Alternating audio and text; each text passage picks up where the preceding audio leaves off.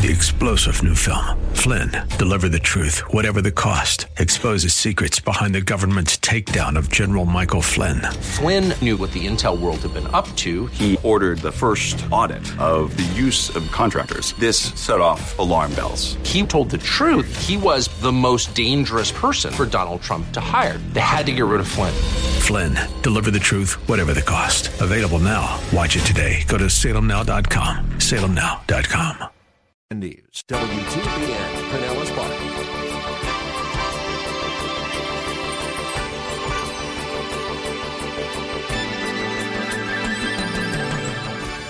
See, that's all legalist does. They think only of their rights. It's only about them, and they will twist the word of God to make it look like being obedient, but they're not.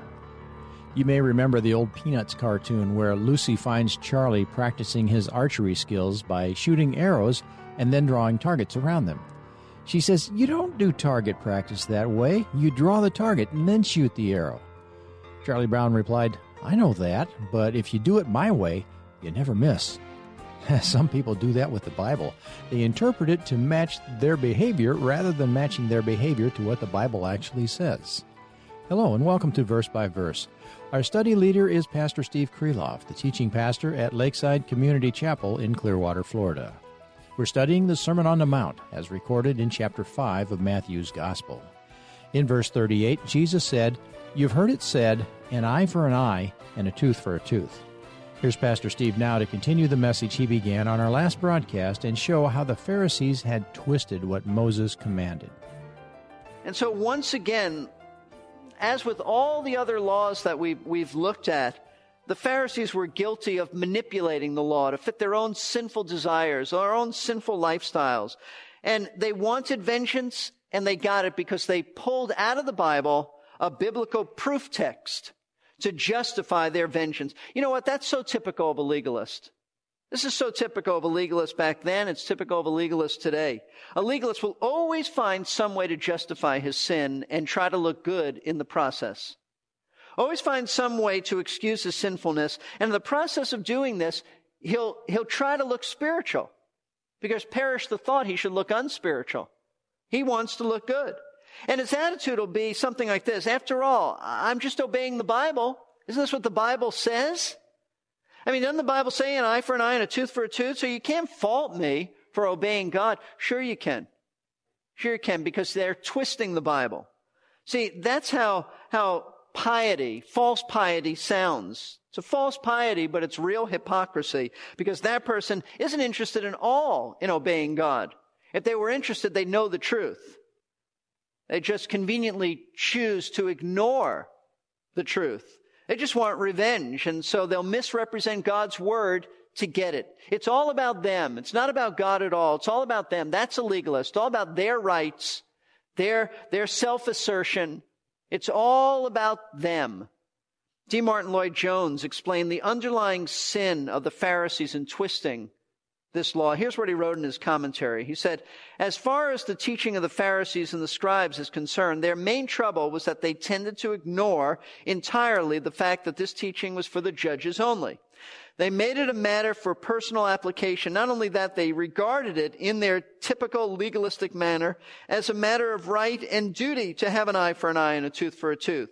To them, it was something to be insisted upon rather than something which should be restrained. It was legalistic outlook which thought only of its rights." See, that's all legalist does. They think only of their rights. It's only about them.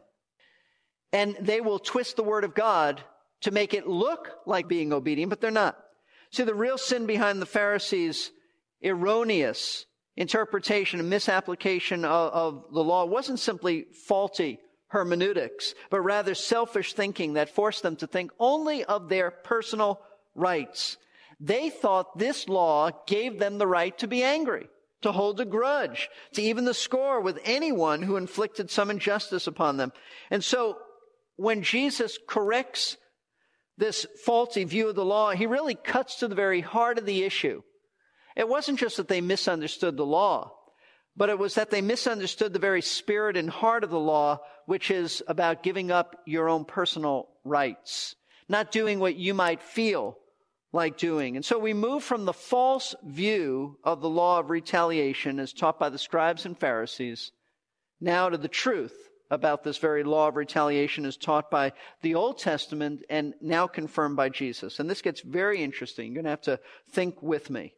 Verse 39 starts off by saying, "But I say to you," now in contrast to the perversion of the Pharisees, "but I say to you, do not resist an evil person." In this brief statement, Jesus not only corrects, as I said, the Pharisees' faulty interpretation of this law, but he actually sums up the divine intent of this law, the truth behind the words. Instead of giving individuals the right to retaliate against someone, as the rabbis taught, Jesus taught that the true intent and meaning of this law is just the opposite, that no individual is ever to strike back in personal vengeance against someone who does evil to him. In other words, the law of retaliation took vengeance, as we said, out of the hands of individuals by placing justice into the hands of civil authorities. So that when Jesus says, do not resist an evil person, he means do not retaliate against an evil person. That's the thought. Don't resist him by retaliating against him. Now, at this point, we have to stop and we have to ask a major, major question that affects a lot in our lives. And it's this: how far do we take this non-resistance to evil? Do Christ's words, "Do not resist an evil person," mean that if someone attacks us or attacks our family, we're just to stand there and take it and not defend ourselves, not protect our loved ones? Are Christ's words to be taken as an absolute prohibition against all use of force? So that Tolstoy was right. We ought to eliminate the police. We ought to eliminate the military, even our court system. Is Jesus teaching pacifism under all circumstances? The answer is no. That's not what he's saying.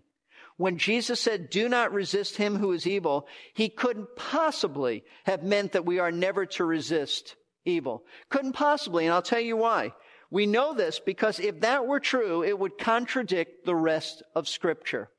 And since God is the author of all Scripture, then his word is consistent and in harmony with itself. The Bible teaches both by precept and by example that there are times when we must resist evil. For example, the Bible commands us to resist the devil. He's the epitome of evil. He's pure evil. James 4:7 says, "Resist the devil and he will flee from you." 1 Peter says the same thing. The Bible also commands us to resist false teachers and their false teaching by contending for the faith, Jude verse 1, and many other places in the New Testament, especially 1st and 2nd Timothy, tell us to resist evil, the evil of false teachers. We're also told that we are to resist evil in the church by disciplining church members who continue in sin and refuse to repent of their sin. That's Matthew 18. Matthew said, Jesus said, if you've gone through the whole process of confronting them and they won't repent, and you bring others back and they won't repent, and you tell it to the church. And if they still won't repent when the church confronts them, then you put them out of the church. They're no longer part of the church body. That's confronting and resisting evil. And by way of example, the New Testament reveals that Jesus and his apostles constantly resisted evil. When Jesus drove out the money changers in the temple, not once but twice, we're told, he was resisting evil. They were crooks. They needed to be resisted. And in publicly rebuking Peter, the Apostle Paul was resisting the evil of Peter's compromise and hypocrisy. It's found in Galatians 2. Paul says, I withstood him to the face, meaning I publicly rebuked him for his compromise. That's resisting evil. And later, Paul commanded Timothy in 1 Timothy 5:20 to publicly resist elders who continue in their sin. So we know from these passages of Scripture and many others that resisting evil must take place if we are ever to deal with sin in the way that God intends for it to be dealt with. You have to resist that. We also know from other passages of Scripture that when Jesus said, "Don't resist evil," he wasn't referring to government authorities. He couldn't possibly be referring to that because the Bible makes it very clear, abundantly clear, that God has established civil government for the very purpose of resisting evil people by punishing those who commit crimes. In fact, that's the primary purpose of the government. Even if governments get corrupted at times, that's their divine purpose. And you can see this in Romans chapter 13. In Romans 13, verses 1 through 4, Paul said, every person is to be in subjection to the governing authorities. And I remind you that the governing authority of his day was the wicked Emperor Nero. He said, for there is no authority except from God, and those which exist are established by God. Therefore, whoever resists authority has opposed the ordinance of God, and they who have opposed will receive condemnation upon themselves. Now watch this. For rulers are not a cause of fear for good behavior, but for evil. Do you want to have no fear of authorities? Then do what's right, and you'll have praise from the same. He's saying that government resists evil. For it is a minister, meaning the government, it's a minister of God to you for good. But if you do what is evil, be afraid, for it does not bear the sword for nothing. He's talking about the ability to punish, and specifically capital punishment here. For it is a minister of God, an avenger who brings wrath on the one who practices evil. God has established the government, Paul says. He has ordained government to protect citizens by punishing evildoers, so that citizens don't need to be threatened by those who might threaten them. 1 Peter chapter 2 says the same thing. Verse 13, submit yourselves for the Lord's sake to every human institution, whether to a king, as one in authority, or to governors, as sent by him for the punishment of evildoers and the praise of those who do right. Did you see that? The government is there for the punishment of evildoers. They're to resist evil. Evil has to be restrained by civil authorities. Otherwise, all you're left with is chaos. Can't have that. It also means that if someone breaks the law and you're aware of it, you're aware that they've broken the law, you have a responsibility to report that crime to the right authorities. That's our civic responsibility. And in that way, we do resist evil. So if the Bible tells us that we have the responsibility to resist evil within the church, God's people do, and that the government has the responsibility to resist evil in society, then what did Jesus mean when he said, do not resist an evil person? We know what he didn't mean, but what does he mean? He meant that we are not to resist an evil person who commits some specific sin against us personally by retaliating against them. That's what he meant.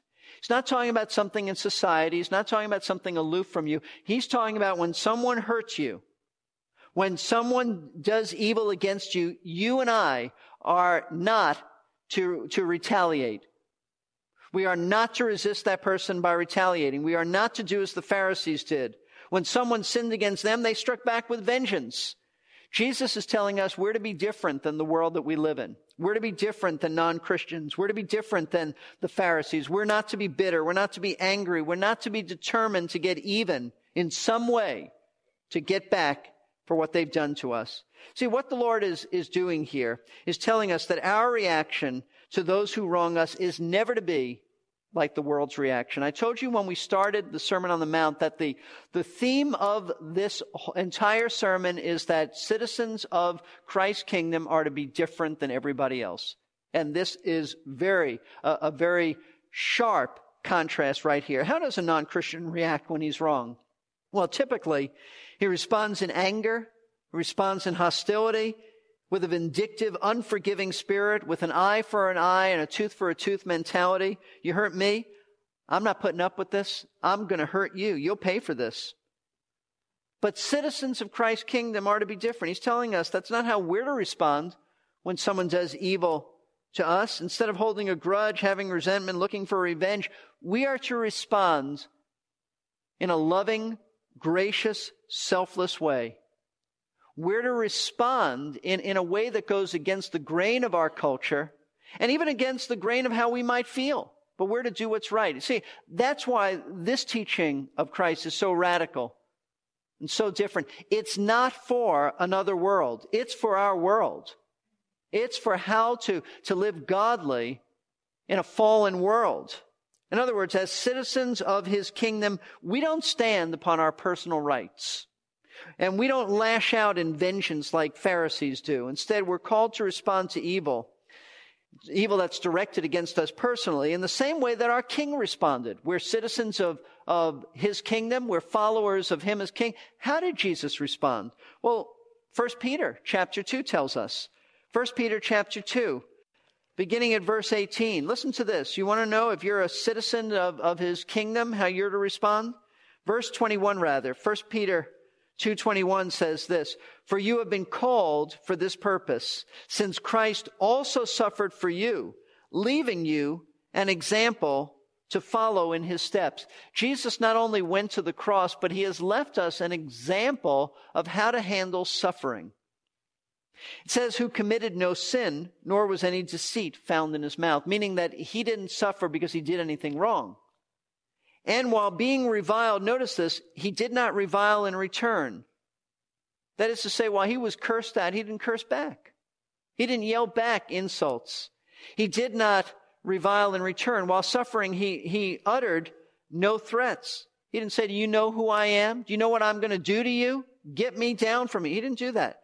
But he kept entrusting himself to him who judges righteously, meaning that the way Christ responded to injustice was that he trusted the Father to work out everything. The Father would defend him eventually. He took the injustice and trusted God to deal with the details instead of defending himself. And God's character is such that how does he deal with evil men? He's kind and he's merciful. He does good to those who are evil and those who don't deserve his kindness.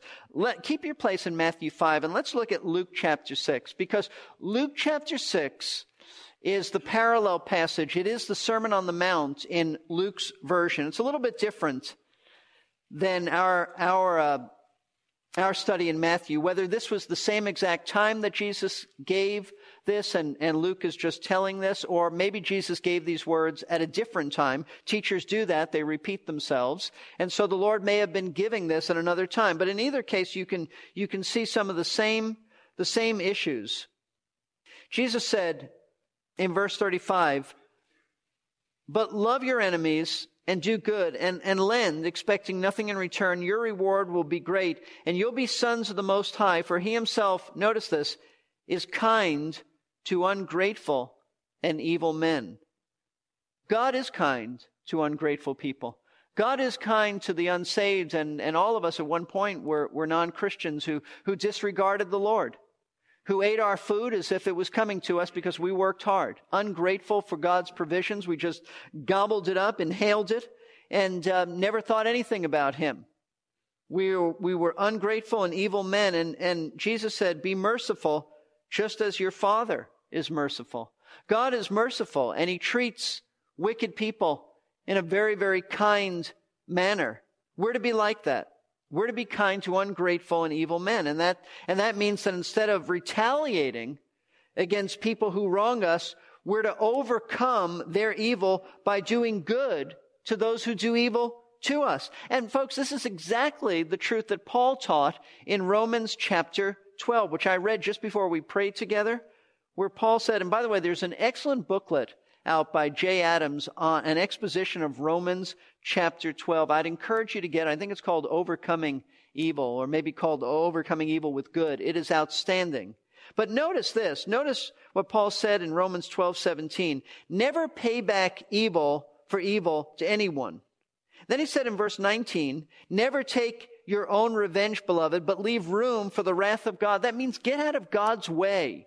It's his job to deal in punishing people for doing evil. It's not your job. It's not my job. It says, "Leave room for the wrath of God, for it is written, 'Vengeance is mine, I will repay, says the Lord.'" And then verse 21, "Do not be overcome by evil, but overcome evil with good." You know what? If somebody wrongs you, it is not enough. It is not right for you to just back off and say, "Well, I'll have nothing to do with that person. I'll just avoid them. I don't want to have any more conflicts with them. I'm just going to stay out of their way." The Bible teaches that you're not to respond by just avoiding them. You're to respond, and I'm to respond, by doing something good for them, going out of our way to do something beneficial for them. And we're going to see this as we continue in Matthew 5, because what Jesus has done is, at this point, is just he's given us the broad general principle that we are not to retaliate against those who wrong us, but rather we're to do good to them. But now he moves on to give us 4 specific illustrations of how this works in the real world. He clarifies how this principle works by giving us four examples of what it means to not resist an evil person. And though what he spells out here may never actually happen to you in the exact format of what Jesus presented, in principle, it is very likely that all of us in this room will at one time or another face these evil situations in principle. The first example of non-retaliation has to do with how we respond to the evil of being insulted. Notice verse 39. But I say to you, do not resist an evil person. And now he goes on to say, here's what I mean. But whoever slaps you on your right cheek, turn the other to him also. Now, how does a Pharisee respond to being slapped on the cheek? I can tell you right now, without a moment's hesitation, he slaps right back. That's how he responds. But Jesus tells us that we are to turn the other cheek. Now, what is he talking about? Some people think that the Lord is talking about being physically attacked. If someone attacks you and you say, here, take another swing at me. That's not what he's saying. He's not talking about physical violence. He's not talking even about being punched in the mouth. He's not talking about when thugs pounce on you. He's not talking about that at all. He's not saying just stand there and take it like a punching bag. That's nonsense. The Bible doesn't teach that. Defend yourself. But what Jesus is describing is the act of insulting someone by slapping them in the face with the back of your hand. Now, we know that this is exactly what he's referring to, because notice what he said. Jesus specifically spoke about someone slapping you on your right cheek. He didn't say left cheek. He said right cheek. Most people are right-handed in society. The statistic is about 90% of individuals in society are right-handed. Now that means, and visualize this, if a right-handed person takes a swing at your face, he's hitting you on the left cheek, not the right cheek.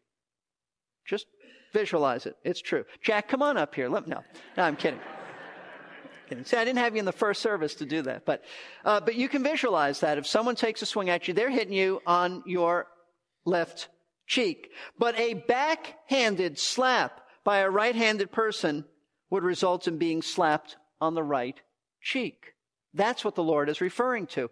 And it's not simply an insult. Remember, what does this mean in the Jewish culture of that day? Kent Hughes explains what it means to be slapped in the context of the culture of our Lord's day. He writes this, according to rabbinic law, to hit someone with the back of the hand was twice as insulting as hitting him with the flat of the hand. The back of the hand meant calculated contempt, withering disdain. It meant that you were scorned as inconsequential, a nothing.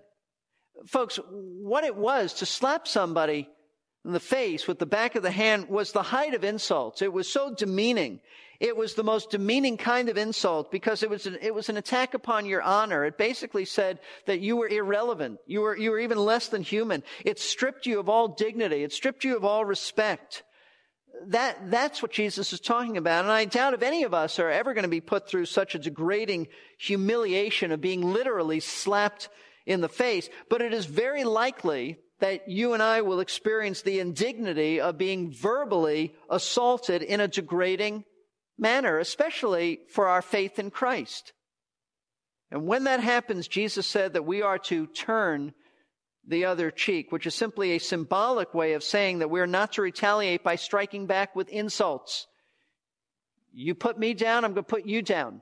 You insulted me, I'm going to insult you. Rather, we are to respond with a humble, gracious spirit and just leave our defense to God. They attack us, leave it with God. That's what Jesus did. He'll protect you. So you don't need to defend yourself. Instead of firing back with cutting remarks and jabbing verbally with somebody, just bear the insults and let God defend you. That's how this is applied. That's what Jesus is talking about. Don't retaliate. Pastor Steve Kreloff will have more about how not to retaliate on our next Verse by Verse.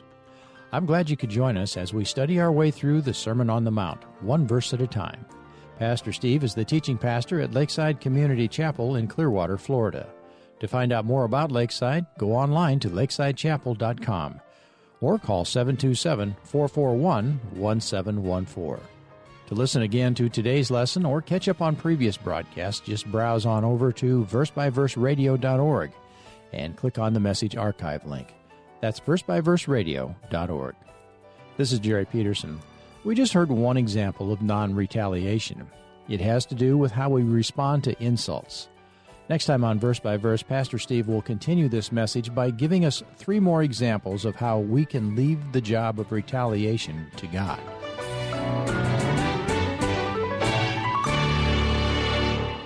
We are here to give you strength between... 3-star General Michael J. Flynn, head of the Pentagon Intelligence Agency, knew all the government's dirty secrets. He was one of the most respected generals in the military. Flynn knew what the intel world had been up to. He understood its funding. He ordered the first audit of the use of contractors. This set off alarm bells. The explosive new documentary, Flynn, Deliver the Truth, Whatever the Cost, and covers the facts behind this scandal. Flynn told the truth. He was the most dangerous person for Donald Trump to hire. I find out the worst enemy that I'm going to face in my life is right here in America. They took my assessment and they wanted me to change it. And I was like, I'm not changing it. They had to get rid of Flynn.